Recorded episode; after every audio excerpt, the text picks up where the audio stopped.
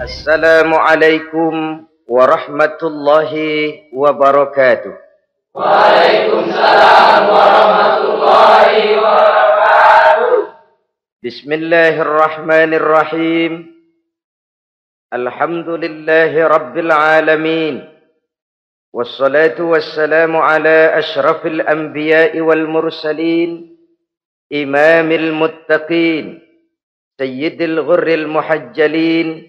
سيدنا ومولانا محمد وعلى آله وأصحابه المجاهدين الطاهرين أما بعد Saudara-saudara kaum muslimin rahimakumullah. Dalam kehidupan ini pada satu sisi memang kita harus melaksanakan berbagai kegiatan amal ibadah. Tetapi pada sisi lain kita juga harus menjaga jangan sampai amal ibadah yang sudah kita kerjakan itu dihancurkan oleh sikap kita sendiri. Bahwa kita sudah sholat, Alhamdulillah. Bahwa kita sudah zakat dan memberikan sodakoh, syukur. Bahwa kita sudah melaksanakan ibadah haji, toyib. Apakah dengan demikian amal kita sudah menjadi banyak? Nanti dulu. Jangan berbangga hati dan puas diri. Pada kesempatan yang berbahagia ini, saya ingin menyampaikan satu hadis yang diriwayatkan oleh Imam Ad-Dailami di mana Rasulullah sallallahu alaihi wasallam pernah bersabda, "Sittatu asya'in tuhbitul a'mal." Ada enam perkara yang bisa menghancurkan amal yang sudah kita kerjakan. Salat yang sudah kita kerjakan itu, zakat yang sudah kita bayarkan itu, haji yang sudah kita tunaikan itu bisa dihancurkan oleh enam perkara ini. Nanti di akhirat, pada saat setiap orang menunggu pahala dari ganjaran amal yang ia kerjakan di dunia ini, kita menanti dan menanti, ya Rab, mana amal kebaikan saya? Mana pahala kebajikan yang saya lakukan? Hasilnya tidak ada. Amal yang kita kerjakan dihancurkan oleh sifat-sifat yang akan kita kemukakan pada pertemuan kali ini. Yang pertama yang bisa menghancurkan amal adalah al-istighalu bi'uyubil khalqi. Orang yang terlalu sibuk mencari-cari aib dan kekurangan pada diri orang lain. Habis waktunya hanya untuk mengorek-ngorek celah orang, sementara ia lupa pada aib dan celah dirinya sendiri. Sifat seperti ini menghancurkan amal yang sudah kita kerjakan. Sedangkan baginda Nabi mengajarkan, Tuba liman syaghalahu aibuhu an uyubin nas. Beruntunglah orang yang kekurangan pada dirinya menyebabkan dia sibuk sampai ia tidak sempat mencari-cari aib dan kekurangan pada diri orang lain. Saudara-saudara kaum muslimin rahimakumullah. Sibuk mencari aib orang tentu bukan dengan tujuan positif.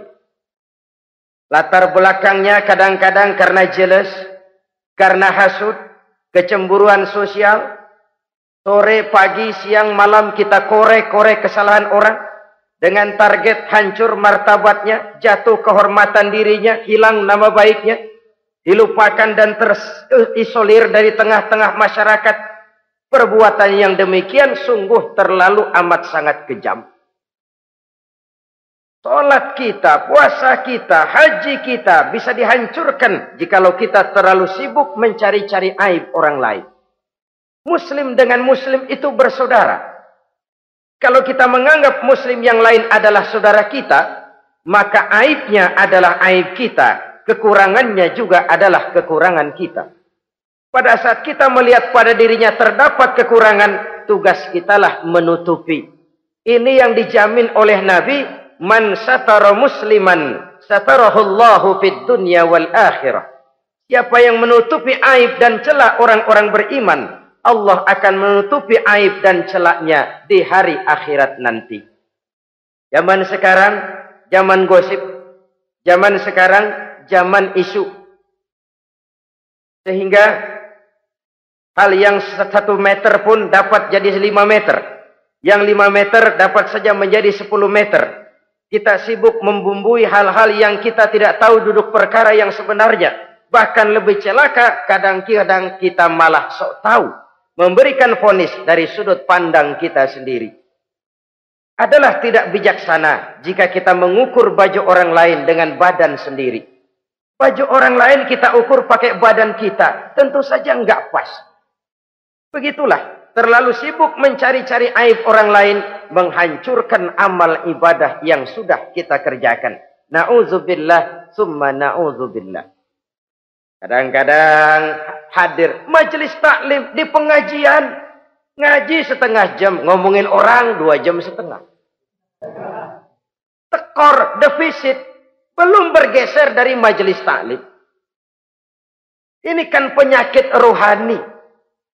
Di mana kedudukan kita antara sesama muslim bagaikan satu tubuh. Kalau yang satu sakit, yang lain ikut merasakan sakit. Yang satu terhina, yang lain ikut merasakan terhina. Jadi pada saat kita melihat aib orang lain, kita ceritakan di mana-mana, kita bongkar di mana-mana, tentu satu hal yang jelas, kita tidak senang kepada orang itu. Kita tidak senang kepada orang itu. Dan kalau sudah tidak senang, maka fungsi persaudaraan bisa berubah menjadi permusuhan. Oleh sebab itu, kalau ada dua orang berselisih, boleh kita bohong untuk mendamaikan dua orang tadi. Misalnya si A sama si B berantem nih, jengkel, marah-marahan. Saudara datang ke rumah si A. A, saya dengar kamu lagi marahan sama B. Iya itu si B kurang ajar. Bangsat, buajingan, tengik. Pokoknya kalau ketemu, awas. Ah, saya kira sih enggak begitu. A. Tadi saya ketemu B, dia bilang malah kangen sama sampean. Dia pengen ketemu. Ingat masa lalu zaman sebantal berdua, sepuntung apa sebatang rokok berdua. Dia kangen pengen ketemu. Padahal si B enggak ngomong apa-apa sama saya. Saya olah sedemikian rupa sampai si A tenang. A tenang, saya datang ke rumah B. B, katanya kamu lagi marahan sama si A. Iya tuh A, unyuk monyet. Udahlah, pokoknya kalau ketemu dia saya hantam habis. Ah, barusan saya ketemu si A, dia bilang pengen ketemu ente. Pengen ngobrol kayak dulu mengembalikan keharmonisan yang hilang, mengembalikan kehangatan persaudaraan yang lenyap Si A tenang, si B adem. Kenapa? Karena bohong saya. Ke sana saya ademin, ke sini saya ademin. Jenis bohong seperti ini berpahala. Kenapa? Tujuannya mendamaikan orang yang sedang berselisih. Tapi kan orang bermental seperti ini jarang. Yang banyak kan tukang kompor sekarang. Taruh angetin sini, angetin murub deh. Datang sama A, A, lu marahan sama B. Iya, gue kesel banget sama B. Emang? Wow. Di emang-emangin. Oh, udah dah. Pokoknya gue mah kalau jadi lo takut sama si B, gue buka celana. Gue pakai rok deh. Si A panas. A panas datang ke rumah B. Komporin lagi. Dua-duanya panas, koslet, terjadi perkelahian. Biang iblisnya tukang kompornya. Sampai untuk mendamaikan dua orang yang berselisih. Diizinkan berdusta. Kenapa? Prinsip Islam itu Islam. Mencari jalan damai. Bukan mengeruhkan suasana. Inilah realitas di tengah-tengah masyarakat. Enakan ngomporin daripada nyiramin. Enakan manasin daripada mendamaikan dua orang yang sedang berselisih. Apalagi kalau kita punya kepentingan. Main nimbrung aja kayak toge. Kagak ngerti urusan, nyampur aja nyampur. Toge kan begitu, toge. Ada laksa nimbrung, ada gado-gado ngikut, ada kredok masuk. Kagak ngerti juntrungan masalah, main nyampur aja nyampur. Ini kan tidak objektif namanya. Nah, mental seperti ini, wah, sholatnya khusyuk, zakat bayar, sedekah iya. Tapi kalau suka cari-cari aib orang, jembreng kesalahan orang di mana-mana, Solatnya, puasanya, hajinya bisa dihancurkan oleh mental yang seperti ini.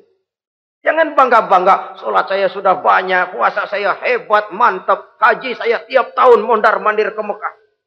Tapi kalau mental seperti ini masih ada, waspadalah. Amal yang kita kerjakan bisa hancur oleh mental, sikap mental kita sendiri. Ini yang pertama. Yang bisa menghancurkan amal terlalu sibuk mencari-cari aib orang lain. Satu. Yang kedua, saudara-saudara, wa qaswatul qalbi. Orang yang hatinya keras. Tidak mempan diberikan nasihat. Baik nasihat yang datang dari luar dirinya ataupun nasihat yang datang dari dalam dirinya. Hatinya keras dikasih muka muka tembok, kulit kulit badak, kuping kuping kebo. Makhluk apa namanya itu? Wallahu a'lam. Rai gedek. Pantas ya kalau kita lihat sejarah Islam itu turun di semenanjung Arabia. Sebagai tes case. Masyarakat Arab 14 abad yang lalu dikenal keras, kasar, brutal, primitif dari berbagai aspek kehidupan. Standar kalau di tengah masyarakat yang begitu keras Islam berhasil, masyarakat lain lebih mudah masuk. Rasulullah diutus di Cianjur lalu dakwahnya sukses, saya nggak kagum. Paling-paling datang Nabi ke Cianjur disambut dengan ramah, enggak Rasul. Ayah nama aku maha Rasul wae, ayah nama pasti aman, damai, tidak ada cerita perang. Tapi Masya Allah, turun di tengah satu struktur sosial yang keras, kasar, primitif. Menghadapi orang yang hatinya keras seperti ini. Apa prinsip kebijaksanaan yang dilaksanakan oleh Rasul dalam menerapkan syariat Islam? Pertama, at-tadrij fit tashri. Dalam melaksanakan syariat, prosesnya melalui tahapan. Contoh, jahiliyah dulu itu paling senang sama mabuk. Geng. Pinteler. Oh jahiliyah itu kalau sudah mabuk nggak cuman minum, mandi pakai arak. Subhanallah. Mandi pakai arak. Menghadapi masyarakat yang seperti ini, apa strategi syariat Islam? Mula-mula ayat yang turun. Yas'alunaka 'anil khamri wal maisir. Qul fihima ismun kabirun wa manafi'un linnas. Mereka bertanya kepada hai Muhammad tentang arak. Katakan, arak itu ada manfaatnya tapi juga ada bahayanya. Bahayanya lebih besar daripada manfaatnya. Tidak diharamkan dulu, tidak. Cuman dikasih sen. Teler emang enak. Oh, melayang ke langit. Cuman ada bahayanya. Bahayanya lebih besar daripada manfaatnya. Dikasih gambaran, dikasih sen. Tidak diharamkan mutlak dulu, tidak. Bertahap dikit dulu. Nih, nih, nih, nih. Urusannya begini nih. Ada manfaatnya, tapi ada bahayanya. Bahayanya lebih besar daripada manfaatnya. Jak rasio berpikir. Setelah tahu bahayanya lebih besar, kan dikit-dikit mulai jauh. Mulai ngurangin, jaga jarak. Setelah ada jarak, turun peringatan kedua. La taqrabus salata wa antum sukara. Jangan dekati solat kalau kamu lagi mabuk. Solat sehari semalam pan lima kali. Berarti lima kali mereka harus jaga diri. Jangan sampai mabuk. Makin jauh. Setelah jauh sekali, kira-kira tidak goyah, turun fonis. Innamal khamru wal maisir wal ansab wal azlamu rijsun min amali syaitan fajtanibu la'allakum tuflihun. Arak itu najis, kotor, perbuatan setan. Jauhi, pasti kamu akan beruntung. Baru timbul hukum haramnya. Orang udah nggak kaget. Kenapa? Pagi-pagi udah dikasih sen. Bahayanya lebih besar. Kalau sholat jangan, kalau mabuk jangan mendekati sholat. Makin jauh. Ini tahapan. Sama juga kita kan. Begitu jebrol lahirnya cuman susu, susu ibu. Gedean dikit sang ambon. Kan gitu. Gedean dikit pisang ulek. Gedean dikit nasi. Udah gede bener jengkol jijelin. Proses. Proses. Coba bayi begitu lahir kasih pisang batu. Tenggeng.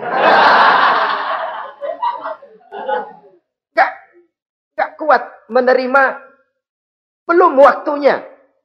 Ini proses yang dilaksanakan oleh strategi syariat Islam untuk mengobati penyakit koswatul kolbi ini. Keras hati. Syariatnya bertahap. Tidak drastis. Tidak kalau sudah begitu ya mesti begitu. Tidak. Konsep kedua. Taklilut takalif. Menyedikitkan beban. Coba kita lihat. Seluruh konsep agama. Kalau kemampuan melaksanakan perintah berkurang. Stressing perintahnya ikut turun. Angkat tuh beras 100 kilo. Enggak kuat pak. 30 kilo dulu deh. Ntar balik lagi. Lama-lama juga habis. Ini konsep untuk mengobati koswatul kolbi. Bertahap. Semua perintah agama itu begitu. La yukallifullahu nafsan illa wus'aha. Allah tidak memberikan beban kecuali sesuai dengan kemampuan yang dimiliki oleh seseorang. Kalau kemampuan melaksanakan perintah berkurang, stres perintahnya juga ikut menurun. Sholat wajib diri. Kalau mampu. Gak bisa pak sholat berdiri. Sholat dengan berbaring. Kalau mampu. Berbaring gak bisa pak. Pinggang kurap. Sholat. Pakai isyarat. Kalau mampu Pakai isyarat tidak bisa. Dalam hati. Setiap kemampuan melaksanakan perintah berkurang. Stres perintahnya juga menurun. Taklilut takalif. Ini juga salah satu strategi. Mengantisipasi, mengantisipasi kerasnya hati. Nah. Konsep yang ketiga dari syariat. Al-musawat bainan nas fi takalifil ahkam persamaan terhadap manusia di dalam berhadapan dengan hukum Allah. Kadang orang yang hatinya keras itu, logikanya jalan, ngukurnya ngukur suasana. Gimana sih lu menggerip kagak mau ke masjid? No, yang Pak Haji masih di perapatan. yang Pak Haji disebut. Itu kan cenderung orang begitu. Kalau dia nyolong ayam, dia tunjuk orang yang nyolong kambing. Ini apologi namanya. Kenapa lo nyolong ayam? Gue, no, yang maling kambing urusin, gedean. Apologi. Lah kapan mau beres kalau begitu? Tidak introspeksi, tidak self correction. Itu apologi.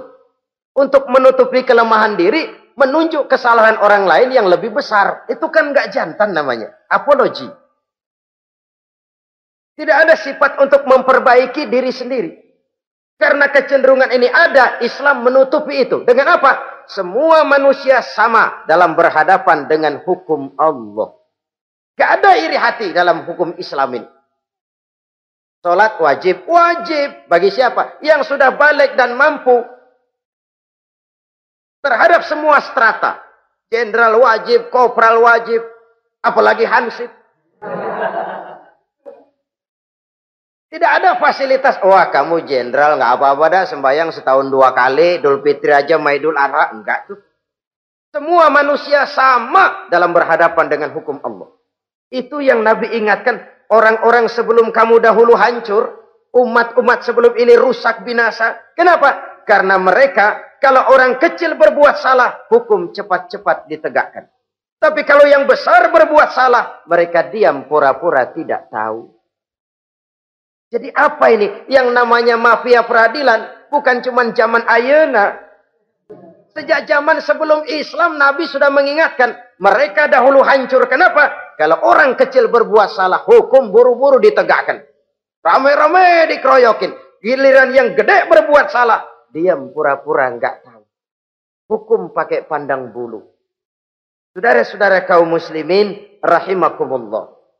Oleh karena itu orang yang keras hati itu bisa merusak amalnya sendiri. Enggak mempan nasihat, rai gedek, muka-muka cuek. Baik nasihat yang dari luar maupun nasihat yang dari dalam enggak mempan. Kan dalam hidup ini ada nasihat dari luar, dari orang lain, bisa dari fenomena kehidupan. Ini juga nasihat. Oh, dia itu kaya tapi pelit. Hatinya begitu ya. Katanya menteleng. Itu kan nasihat. Itu kan nasihat. Oh, dia waktu berkuasa tapi zolim, matinya begitu. Perutnya pancung.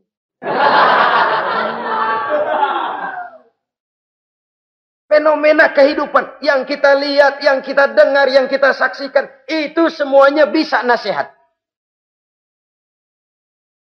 Unzuru kaifa kana akibatul mukadzibin. Lihat kehidupan ini. Dunia ini kan sebuah sekolahan besar. Semua yang kita lihat, kita saksikan, kita pelajari bisa jadi contoh buat kita. Orang yang bijak yang bisa mengambil hikmah dari mana pun datangnya. Baik dari yang baik maupun yang dari yang tidak baik. Saudara-saudara kaum muslimin rahimakumullah. Nasihat yang datang dari luar. Dari orang atau dari fenomena kehidupan. Atau nasihat yang tumbuh dari dalam diri sendiri. Perubahan organisme tubuh. Itu kan nasihat. Ya Allah. Sekarang cantik jelita. Iya sedang sweet seventeenan. Rambutnya hitam ikal berderai. Iya, semua memuja, memuji. Oh, oh. Alisnya katanya laksana semut beriring. Dagunya bak pauh dilayang. Kalau dia senyum semua orang terpesona. Sekarang 50 tahun yang akan datang coba senyum kabur orang. Fenomena kehidupan. Apa yang tidak berakhir? Kenapa harus keras hati? Kita kata kita berkuasa, berapa hari kita punya jabatan? Kita kata kita kaya, berapa banyak harta kita? Kita kata kita alim, kita tahu. Apa yang kita tahu dari semesta jagat raya ini? Lalu apa yang tidak berakhir? Korun yang katanya kaya, mati itu. Fir'aun yang katanya gagah, mati. Napoleon Bonaparte, the Lion of Europe, singa daratan Eropa, mati. Saking mati.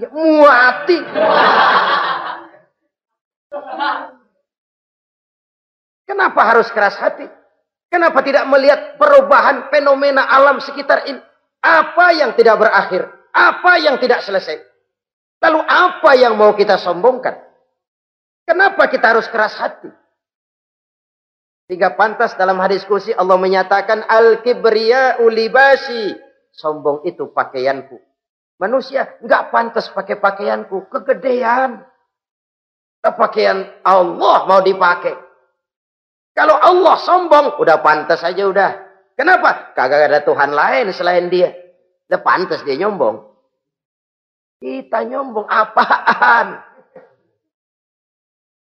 Oleh sebab itu, beruntung orang kalau diberikan hati yang lembut, mudah menerima kebenaran, peka terhadap kesulitan orang lain, ringan tangan memberikan pertolongan buat mereka yang memang memerlukan. Dan gak semua orang dikasih begitu. Gak semua orang. Nah ini ya, Umar bin Khattab sikapnya keras, tapi hatinya gampang menerima kebenaran. Nah lain loh orang kayak begini. Keras sikap boleh keras, tapi hati mudah menerima kebenaran. Wah, kalau Umar kerasnya kan luar biasa. Tapi hatinya kok gampang menerima kebenaran. Ini hidayah. Coba lihat waktu berita Rasulullah meninggal dunia. Sampaikan oleh para sahabat. Umar jengkel. Cabut pedang. Siapa bilang Muhammad mati, saya tabas batang lehernya. Dia nggak siap menghadapi kenyataan. Emosinya yang jalan, bukan rasionya. Keras. Bilang deh, Muhammad meninggal. Saya tebas batang lehernya. Untung ada Sayyidina Abu Bakar. Beliau tidak bicara langsung, cuma pidato. Ayyuhan nas, man kana ya'budu Muhammadan fa inna Muhammadan qad mata. Wa man kana ya'budu Allah fa inna Allah hayyul la yamut. Hai manusia, siapa yang menyembah Muhammad, Muhammad sudah meninggal. Tapi siapa yang menyembah Allah, Allah maha hidup dan tidak akan pernah mati buat selama-lamanya. Jadi Umar tersentak. Subhanallah, saya salah. Bagaimanapun Muhammad hanya seorang manusia. Saya cinta dia, saya suka dia, nyawa saya pertaruhkan untuk dia. Tapi dia manusia dan saya tidak menyembah Muhammad. Ia sadar akan kekeliruannya, berlinang air matanya. Keras sikapnya, tapi lembut hatinya. Nah, yang kayak begini bagus. Ini udah sikap keras, hati keras, yaitu tadi. Buka tembok, kulit badak, kuping kebo. Diapain aja udah nggak mempan aja udah. Susah yang kayak begini. Saudara-saudara, ma'asyiral muslimin rahimakumullah. Jadi yang kedua yang bisa menghancurkan amal kita orang yang hatinya keras. Wah. Yang ketiga sekarang yang bisa menghancurkan amal kita itu wahubbud dunia. Orang yang terlalu cinta kepada dunia. Ini pakai kalimat terlalu ya. Kalau sekadar cinta kepada dunia, why not? Kita cinta anak dan istri wajar. Kita cinta harta benda tentu. Kita cinta sanak famili dan seluruh handai tolan memang. Kita juga cinta kepada bangsa dan tanah air. Itu bagian dari iman. Persilahkan. Yang tidak boleh itu kalau sudah pakai kalimat terlalu. Terlalu. Sebab kalau sudah terlalu itu sudah di luar kontrol. Orang lalu menghalalkan segala cara. Terlalu cinta kepada jabatan. Akhirnya bergeser. Sholat menghadap Allah. Dengar mau pindah jabatan ke tempat kering. Gerasak gerusuk nyari dukun. Ini kan namanya iya kanak budu wadukun nastain. Nggak bisa wong itu satu paket. Kalau iya karena butuh, wa iya karena stain. Kalau hanya kepadamu ya Allah kami menyembah, hanya kepadamu kami minta tolong. Ini paket, jangan dipisah-pisah. Menyembahnya kepada Allah, minta tolongnya kepada yang lain. Sinkrit, bercampur. Iya kalau es campur enak. Tapi kalau agama dicampur dengan yang lain, nggak enak rasanya. Sama juga begini, ada gelas ya. Kalau sepenuhnya diisi bensin, itu ketahuan, bisa diminum motor. Kalau sepenuhnya diisi air putih, jelas bisa diminum orang. Tapi begitu separuh diisi bensin, di separuh diisi air putih, kacau dah. Motor minum mogok, orang minum mabok.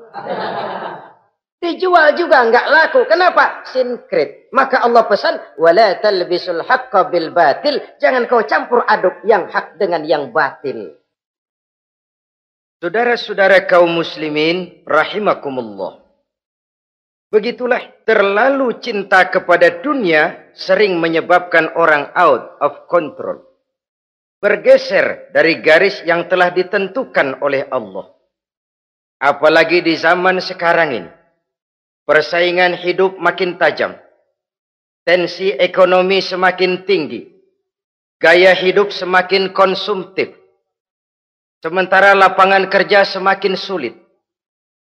Orang kadang kelup kehilangan harga diri untuk mencapai sesuatu yang bernama dunia lalu menghalalkan segala cara. Sebab itu jangan korbankan keabadian akhirat dengan kesenangan dunia yang cuma sebentar ini. Jangan sia-siakan keabadian akhirat dengan kesenangan dunia yang kadang fata morgana ini. Cintailah dunia, tapi sekadarnya saja sebagai ladang untuk menanam bagi kepentingan di akhirat nanti.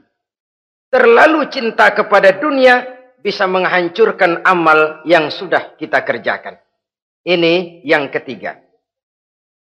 Yang keempat, waqillatul haya Orang yang sedikit rasa malunya. Rasa malu merupakan bagian daripada nilai-nilai keimanan. Apabila rasa malu berkurang, artinya nilai iman juga ikut menurun.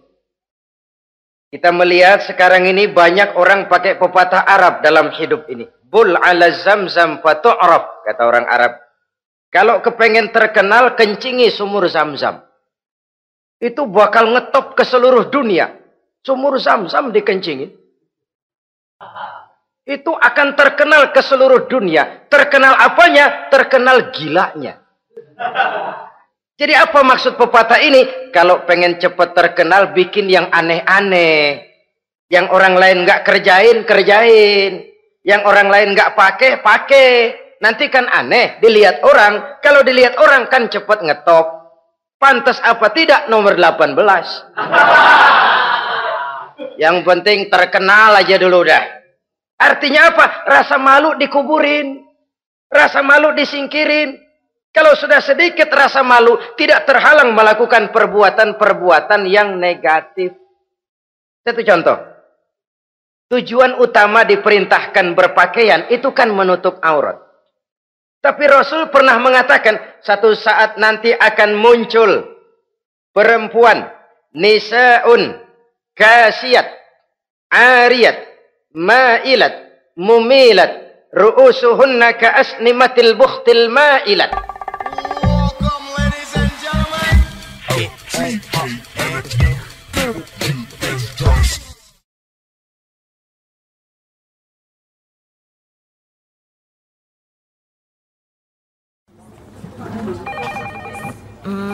Mmm, What is it? ooh, a new chocolate product by the Integral CJ's Management. What chocolate? No, my girl. It's a new CJ's brand. Kepalanya ditata begitu rupa persis kayak punggung onta. Itu rambut lagu apa tahu deh. Ini kan fenomena berpakaian tapi telanjang. Kenapa? Yang dikejar mode, yang dikejar merek. Kiblatnya Paris, London, Roma. Imamnya siapa? Pierre Cardin, Char apa Christian Dior, Escada, apa itu Etin Egner, merek yang dikejar, mode yang dikejar, aurat pontang panting. Ditambah oleh tayangan-tayangan berbagai iklan yang merangsang anak-anak kita untuk hidup konsumtif. Yo, iyo yo. Cocok iya jeng urang yo. Terangsang dia untuk konsumtif. Dihadapi, dihadapkan kepada kenyataan. Suasana ekonomi nggak menunjang. Orang tua lemah ekonominya. Dia lihat sekelilingnya ternyata yang lain juga begitu. Banyak teman senasib kumpul kumpul kumpul. Disingkirkan rasa malu. Akhirnya tukang bajai ditodong. Kilatul haya, sedikit rasa malu. Kalau sedikit rasa malu, dia tidak terhalang lagi melakukan perbuatan-perbuatan yang negatif. Dan itu berarti menghancurkan amal-amal yang lain. Sebab itu budaya malu ini sangat penting. Coba kalau dia hinggap di hati seorang pejabat. Pejabat yang punya rasa malu, Masya Allah membawa manfaat yang besar buat rakyatnya. Contoh saja ya, di Jepang itu ada Perdana Menteri Hosokawa, saudara-saudara dengar. Baru delapan bulan jadi Perdana Menteri. Dia dijuluki Mr. Clean, Mr. Bersih. Diisukan terlibat skandal cuma 4 sampai 6 miliar rupiah. Itu pun buat kampanye kemenangan partainya. Diisukan begitu rupa malu Hosokawan. Malu mengundurkan diri baru 8 bulan jadi Perdana Menteri. Mundur malu. Padahal Hosokawa nggak kenal ketuhanan yang Maha Esa. Nggak kenal. Tapi budaya malu ya luar biasa.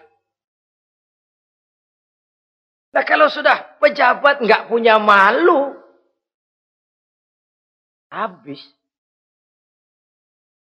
Kan sekarang umpamanya nih, ada impres desa tertinggal disunatin.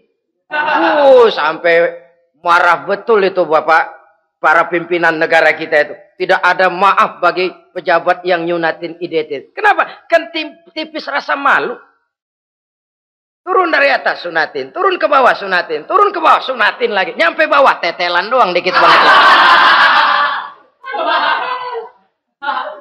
Kebanyakan tukang sunat, saudara-saudara. Budaya malu yang nipis. Orang kaya kalau punya budaya malu, bawa rahmat bagi lingkungannya. Ulama kalau punya rasa malu, nggak jual ayat menghalalkan yang haram, mengharamkan yang halal. Bagaimana kiai? Haram karena belum dapat bagian. Begitu dapat jatah, haram dikit dah. Kiamat umat kalau sudah kayak begini. Budaya malu di segala strata sekarang ini menipis. Dan itu tentu berangkat dari kualitas keimanan. Ini, ini yang perlu dipompa ke permukaan. Dan dilematis memang sering terjadi. Satu contoh, pada satu sisi kita menggalakkan proyek pariwisata. It's okay, kita perlu devisa. Tapi pada sisi lain kita harus menjaga nilai-nilai luhur dari budaya bangsa kita. Jangan sampai kemasukan wisata mancanegara lalu budaya mereka yang tidak sesuai juga ikut kita serap. Bule masuk ke Indonesia, pakaian seenaknya dia mau udah pantas aja udah. Perempuan ayah-ayaban ke pasar pakai kutang doang, bule pantas aja. Bocah kita ayah-ayaban ke pasar pakai kos kutang perempuan mana panok melulu.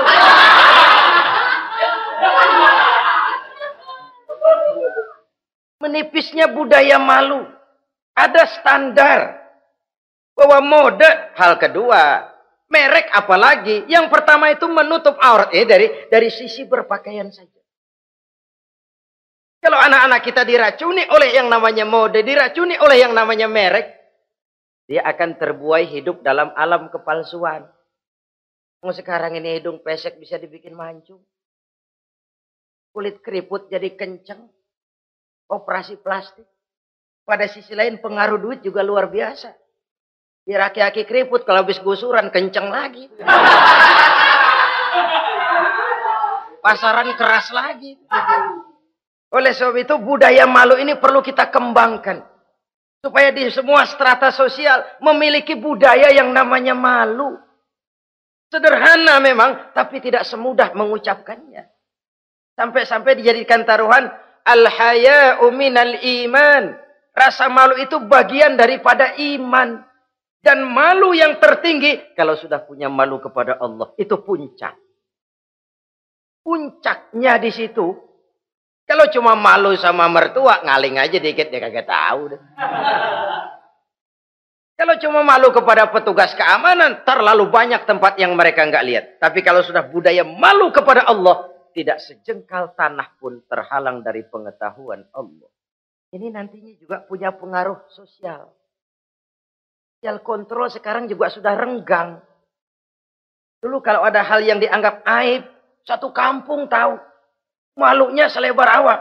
Sekarang budaya hidup sudah individualis. Tetangga mau apa kayak cuek aja udah. Akhirnya orang anteng lah nggak apa-apa ini dah tenang aja dah besok begitu aja lagi. Sosial kontrol juga sudah agak renggang sekarang ini. Kalau dulu orang punya rasa sosial kontrol yang begitu dekat. Oleh sebab itu, budaya malu merupakan bagian daripada iman. Orang yang sedikit rasa malunya bisa lepas kontrol. Kalau dia sudah lepas kontrol, dia bisa melakukan hal-hal yang merusak amal perbuatannya sendiri. Oleh karena itu, pada pertemuan kali ini, saya juga mengajak, mari kita tumbuh kembangkan budaya malu ini. Saudara-saudara kaum muslimin, rahimakumullah. Yang kelima, yang bisa menghancurkan amal kita, watulul amal Orang yang terlalu panjang angan-angannya. Hidup dalam bayangan. Kakinya tercabut dari alam realitas. Mengharap burung terbang tinggi, tapi punai di tangan cepat-cepat dilepas. Akhirnya burung di tangan terlepas, punai juga tidak datang.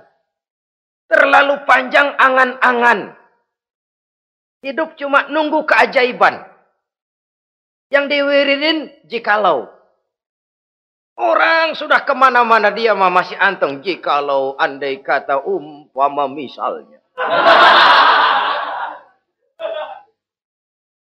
Islam bukan agama orang pemalas yang selesai sholat lalu berpangku tangan. Ada orang yang cuma sujud saja rezekinya mengalir. Ada. Ada orang yang cuma munajat di keheningan malam. Rezekinya mengucur. Ada. Tapi kan bukan kelas kita. Itu kelas antara dia dengan Allah tidak ada jarak lagi. Orang-orang yang batinnya bersih. Doanya didengar. Permohonnya di dikabulkan. Permintaannya cash. Kalau kita bisa bayang cuma nada doang. nggak mau usaha. Paling banter orang undang tahlil kita. Sebesek campur geretan udah. Kita ini tahap yang bekerja, berusaha, berdoa, tawakal. Pernah dalam satu sholat Jumat Rasulullah di masjid ada seorang sahabat Badui datang dari pedalaman mau sholat Jumat turun dari onta cepat-cepat masuk ke masjid ditegur oleh Rasul eh ontamu sudah kamu ikat belum ya Rasul kenapa saya tawakal kepada Allah Marah Rasul. Keluar. Ikat ontamu. Masuk lagi ke masjid. Baru tawakal. Sederhana sekali. Tapi inilah gambaran kehidupan. Ikat ontamu baik-baik. Baru tawakal. Kalau nggak diikat. Udah tawakal. Terus hilang. Tawakalnya salah. Sudah diikat rapi-rapi. Masih hilang juga. Nah tawakalnya benar. Sudah is usaha. Sudah ikhtiar. Toh hilang juga. Gambarannya sederhana. Ikat ontamu baik-baik. Lalu masuk ke masjid. Barulah engkau bertawakal. Jangan onta dibiarin keliaran. Lalu tawakal. Tawakalnya yang salah. Saudara-saudara kaum muslimin. Rahimakumullah. Islam mengajarkan keseimbangan. Kita wajib berusaha. Tapi tidak wajib untuk berhasil. Hasil itu hak prerogatifnya Allah. Berusahalah sebagaimana harusnya di satu sisi tapi minta tolonglah kepada Allah di sisi lain. Ada keseimbangan. Orang yang terlalu panjang angan-angannya biasanya malas bekerja. Terangsang ngejar kerjaan yang gede, yang kecil kagak dikerjain.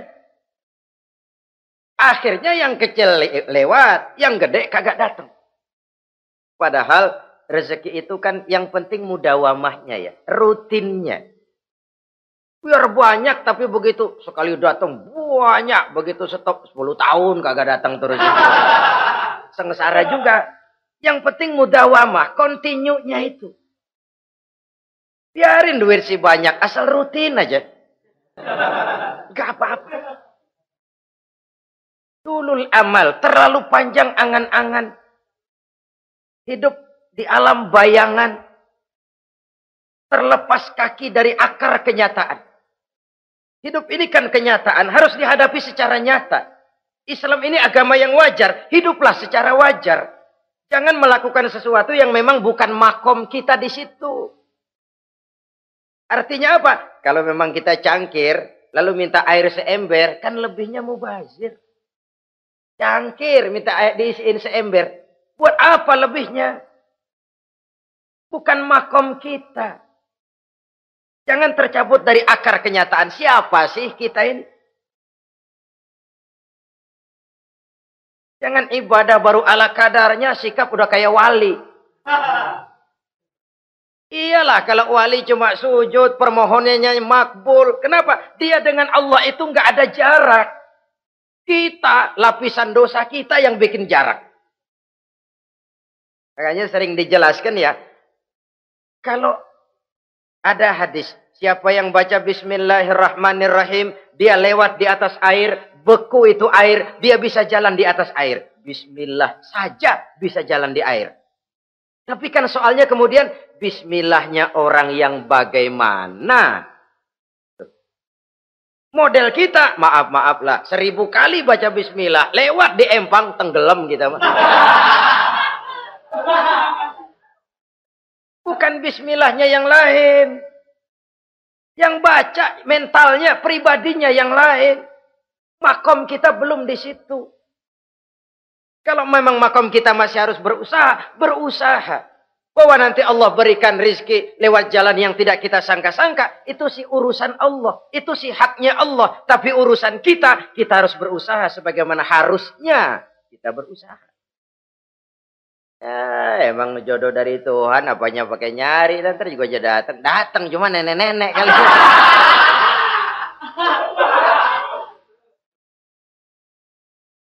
Bekerja, berusaha. Jangan terlalu panjang angan-angan. Hiduplah secara nyata, apa adanya, yang wajar-wajar saja. Tinggal di gubuk reot, hidup pakai gaya jet set. Ngagul dah. Sama merek mobil kenal banget mobil orang-orang. Udah bukan main kalau ngomong deh.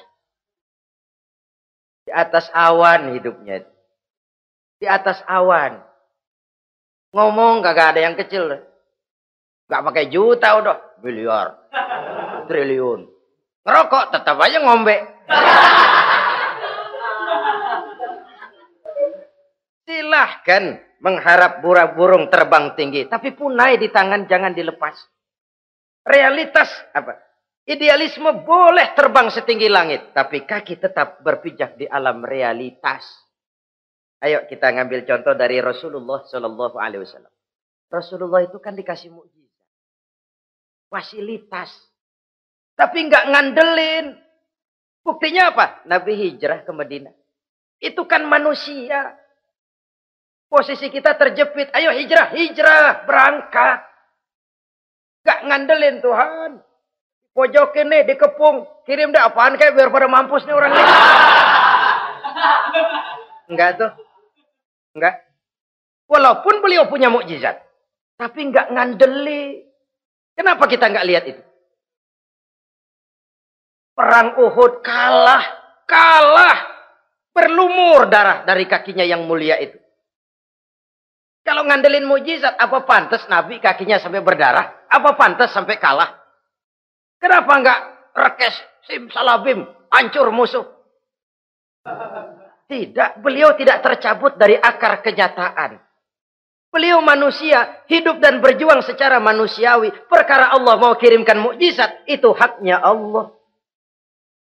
Waktu di Taif, saudara masih ingat. Dilontari dengan batu, menghindar ke kebun anggur. Turun malaikat Jibril, Muhammad, Innallaha amaroni an uti'ak. Allah perintahkan saya datang menemuimu di sini untuk mendengar komandomu. Sekarang apa mau kamu?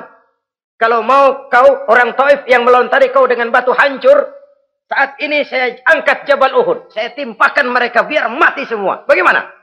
Dalam keadaan terpojok, dilemparin batu, dikeroyokin, menghindar ke kebun anggur, turun Jibril nawarin bantuan. Apa jawab Nabi? Jangan Jibril. Jangan. Saya diutus bukan buat ngancurin orang. Saya ini rahmah bagi alam. Tapi kamu disambitin. Biarin. Saya berjuang jangka panjang Jibril. Kalau sekarang mereka ingkar. Barangkali nanti anak-anaknya mau beriman. Saya tungguin anak. Kalau anaknya kafir lagi Muhammad. Cucunya. Oh susah Muhammad susah. Kenapa? Bagaimana bapak, begitu anak. Gak begitu. Lalu mau kamu apa? Saya mendoakan mereka. Allahumma di fa la ya'lamun. Ya Allah, berikan hidayah kepada mereka yang nyambitin saya. Karena mereka nggak tahu. Disambitin berdarah, yang nyambitin didoakan. Pada satu sisi ini menunjukkan tingginya akhlak Nabi. Pada sisi lain ini menunjukkan Nabi juga mengatur strategi secara manusia. Tidak simsalabim. Tidak tercabut dari akar kenyataan. Padahal kita kalau lagi kepepet ada yang nolongin, kan demen banget. Kali mah kalau kita yang jadi nabi tuh. Disambitin orang, turun Jibril. Bagaimana hancurin? Sikat Jibril dah. Habisin aja, habisin. Hijrah ini usaha ikhtiar manusiawi. Perang kalah manusiawi. Putra tercinta wafat berlinang air mata manusiawi. Sakit manusiawi. Padahal punya mukjizat. Tapi nggak ngandelin. Semua nabi juga gitu. Nabi Musa dikasih tongkat. Tapi berapa kali tuh tongkat dipakai? Waktu lawan tukang sihir. Waktu nyebrang di lautan merah. Itu aja. Selebihnya Nabi Musa berjuang secara manusia. Berusaha. Gak mentang-mentang punya mukjizat tongkat tiap dapat kesulitan. Awas tongkat.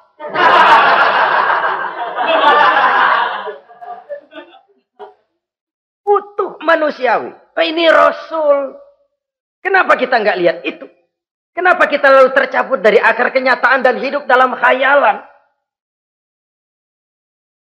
Sampai-sampai di satu satu anekdot yang menyentuh. Sekarang ini akibat tayangan-tayangan televisi begitu rupa, ada seorang bapak ditanya sama anaknya, Pak, Pak, Tuhan sama Batman kuatan mana sih?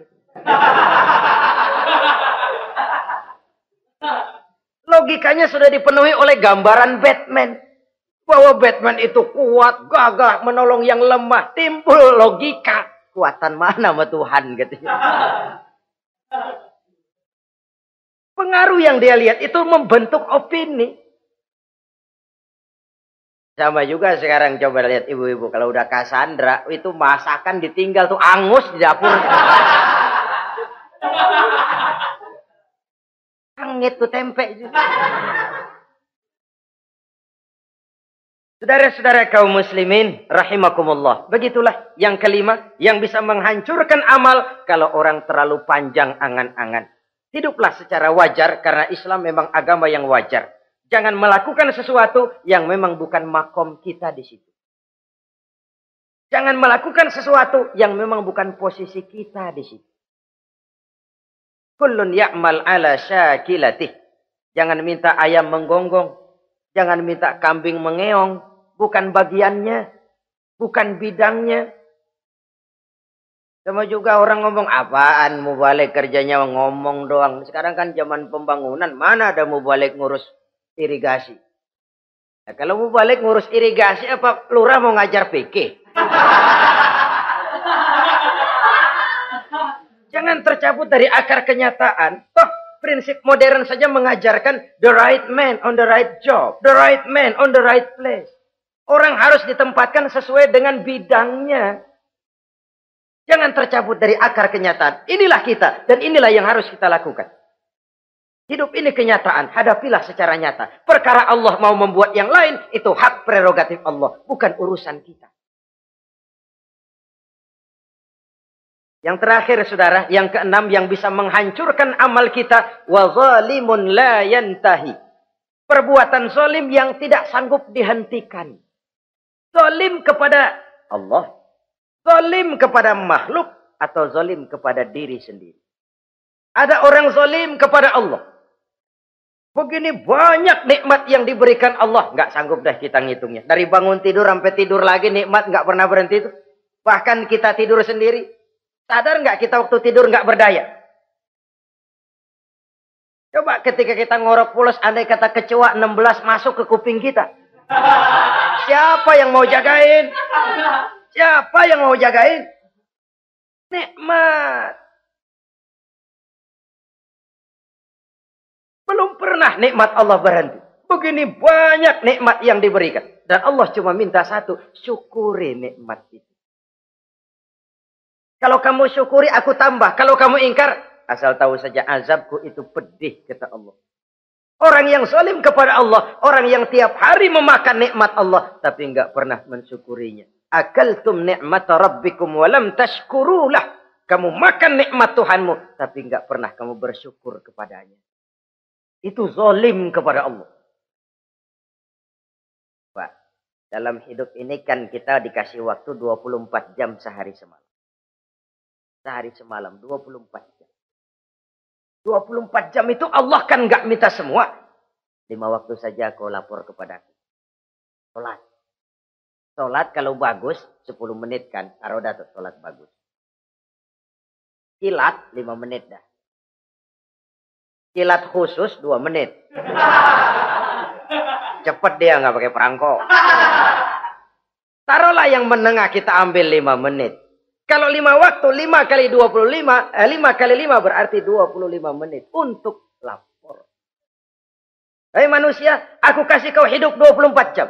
Dua puluh lima menit kau lapor. Banyak yang berat. Padahal sisanya masih dua puluh tiga jam tiga puluh lima menit sebuah gambaran ini. Zalim kepada Allah. Padahal zalim kepada Allah yang rugi bukan Allah. Se-ASEAN tidak ada yang sujud. Apa Allah tekor? Apa Allah lalu berhenti jadi Tuhan? Apa Allah lalu jadi lemah? Tidak. Zalim kepada Allah artinya juga zalim kepada diri sendiri. Lalu zalim kepada sesama makhluk. Kadang tidak kita sengaja. Karena itu dalam Islam tidak ada kebebasan mandiri. Ya contohnya ya. Kita beli radio. Kita setel di rumah kita sekeras-kerasnya. Terus dalam hati nih. Radio, radio gue. Beli gue, pakai duit, duit gue. Gue setel di rumah gue. Sekeras-kerasnya. Urusan apa sama orang? Kata kita. Tetangga kita kan boleh juga ngomong begitu. Eh, mata-mata gue. Yang ngantuk gue. Gue tidur di kamar gue. Ngapa suara radio lu masuk kemari? Ini kebebasan saya nyetel radio dibatasi oleh kebebasan tetangga saya yang mau tidur. Kalau saya perturutkan nafsu saya, saya sudah zolim kepada dia. Zolim kepada orang lain. Dan yang banyak tidak kita sadari, zolim kepada diri sendiri. Membiarkan diri hanyut dalam munkarat dan tanpa ada usaha untuk menghentikannya. Tidak ada orang yang bisa mencelakakan diri kita terus menerus kalau bukan diri kita sendiri. Tidak ada yang bisa menyelamatkan diri kita kalau bukan kemauan kita yang tinggi untuk menyelamatkannya. Allah sudah ciptakan kita dalam bentuk yang paling mulia. Fi ahsani takwim. Dari sekian banyak makhluk yang diciptakan Allah, tidak ada yang sekomplit, seindah, secantik manusia. Ini harus dijaga. Jangan posisi yang sudah tinggi ini kita rendahkan sendiri. Fi ahsani takwim posisi kita. Tapi kita rendahkan. Kita kembali asfala safilin. Posisi yang paling rendah. Kita zolimi diri kita sendiri. Karena itu. Zolim kepada Allah. Zolim kepada orang lain. Zolim kepada diri sendiri. Akarnya sama. Mendatangkan kerugian. Dan bisa merusak amal yang sudah kita kerjakan.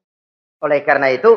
Mari sama-sama kita berusaha. Pada satu sisi kita melaksanakan amal ibadah sebagaimana yang seharusnya tapi pada sisi lain kita menjaga nilai-nilai ibadah. Jangan sampai hancur oleh perbuatan kita sendiri. Sekianlah jumpa kita kali ini. Insya Allah kita lanjutkan di lain kesempatan. Terima kasih atas segala perhatian. Mohon maaf atas segala kekurangan. Usikum wa nafsi bitaqwallah. Wassalamualaikum warahmatullahi wabarakatuh.